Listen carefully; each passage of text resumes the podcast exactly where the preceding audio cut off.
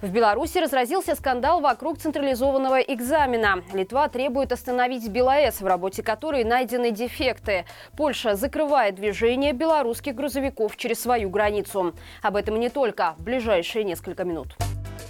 У представителя Объединенного переходного кабинета Валерия Сахащика взломали машину и украли две сумки с документами. Инцидент произошел во время рабочего визита политика в Прагу. Руководитель Департамента национальной безопасности ОПК посетил чешскую столицу, чтобы встретиться с европарламентариями по вопросам обороны. Итогом встречи стали договоренности об обмене информацией в сфере безопасности, сотрудничестве с целью предотвращения военных и гибридных угроз, а также противодействию попыткам РФ использовать Беларусь в целях целях ядерного шантажа.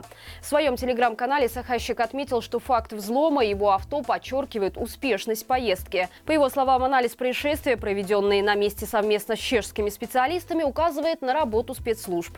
Очевидно, КГБ начинает нервничать, сообщил политик. Школьники получили шокирующие результаты централизованного экзамена по русскому и белорусскому языкам. Ученики массово делятся в соцсетях итогами тестов с неправильно подсчитанными баллами. По их словам, оценка оказывается существенно ниже ожидаемой при незначительном количестве неправильных ответов.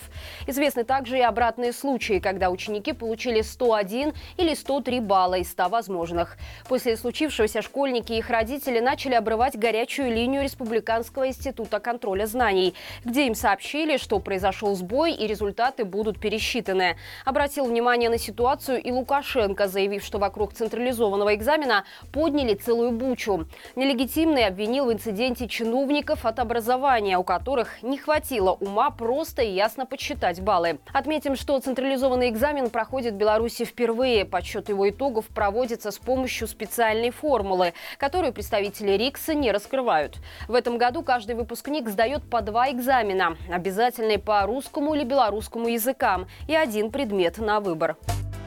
Польша с 1 июня приостанавливает движение через границу грузовиков, зарегистрированных в Беларуси и России. Сообщается, что действовать запрет будет до особого распоряжения. Эта мера коснется грузовых автомобилей, тягачей, прицепов, полуприцепов и автопоездов. Примечательно, что запрет в Польше приняли в тот день, когда Верховный суд Беларуси не удовлетворил апелляцию журналиста Андрея Почобота, приговоренного к восьми годам колонии. Стоит отметить, что новое решение Варшавы вряд ли изменит что-то кардинально. Дело в том, что Евросоюз уже запретил автомобильные грузоперевозки, в том числе транзитные, для белорусских и российских компаний. Проезжать в ЕС с 9 апреля они могут только по специальным пропускам.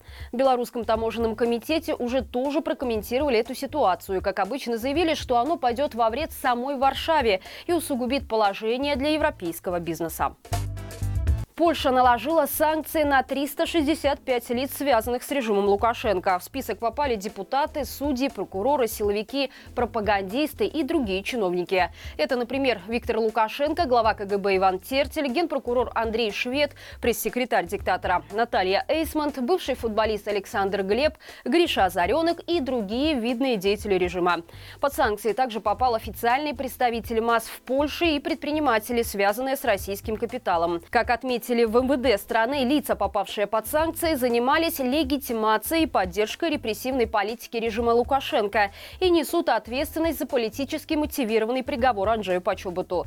Санкции против Беларуси накануне ввела и Украина, но они касались в основном предприятий юридических лиц. В список ограничений попали в частности МАС, завод имени Вавилова, Связь Инвест, Витебский завод Монолит и еще более 200 компаний. Литва попросила компетентные органы Беларуси остановить эксплуатацию и пуск первого и второго блоков БелАЭС. Литовская государственная инспекция по безопасности атомной энергетики направила в МЧС такое обращение. Станцию просят не эксплуатировать до тех пор, пока не будут решены вопросы ядерной безопасности. Вместе с тем литовская сторона попросила белорусские органы пояснить обнародованную информацию о загрязнении контуров реакторов одного и двумя радионуклидами и органическими веществами. Также инспекция запросила разъяснения по недостаткам крепления корпуса реактора и выявленным дефектам. В сообщении указано, что его главная цель – получить от Беларуси информацию, которая необходима для более точного прогнозирования возможных аварийных выбросов. Копии письма были направлены в МАГАТЭ, Еврокомиссию и ряд других международных инстанций. Сегодня исполнилось 24 года трагедии на Немиге. 30 мая 1999 года люди пришли на концерт у Дворца спорта, устроенный радиостанцией «Мир». Как вдруг началась сильная гроза с крупным градом. Примерно две с половиной тысячи человек двинулись к переходу станции метро Немига, чтобы спрятаться от непогоды, в результате чего началась сильная давка. Скорые прибыли на место через 4 минуты, однако 53 человека спасти уже не удалось. Сотни получили травмы. В трагедии обвиняют не только роковое стечение обстоятельств, но и организаторов мероприятия, которые должны были правильно отреагировать на ситуацию. 30 мая 2022 года у входа на станцию метро Немига открыли памятник о той трагедии. 53 сломанных цветка из бронзы, разбросанных по ступеням.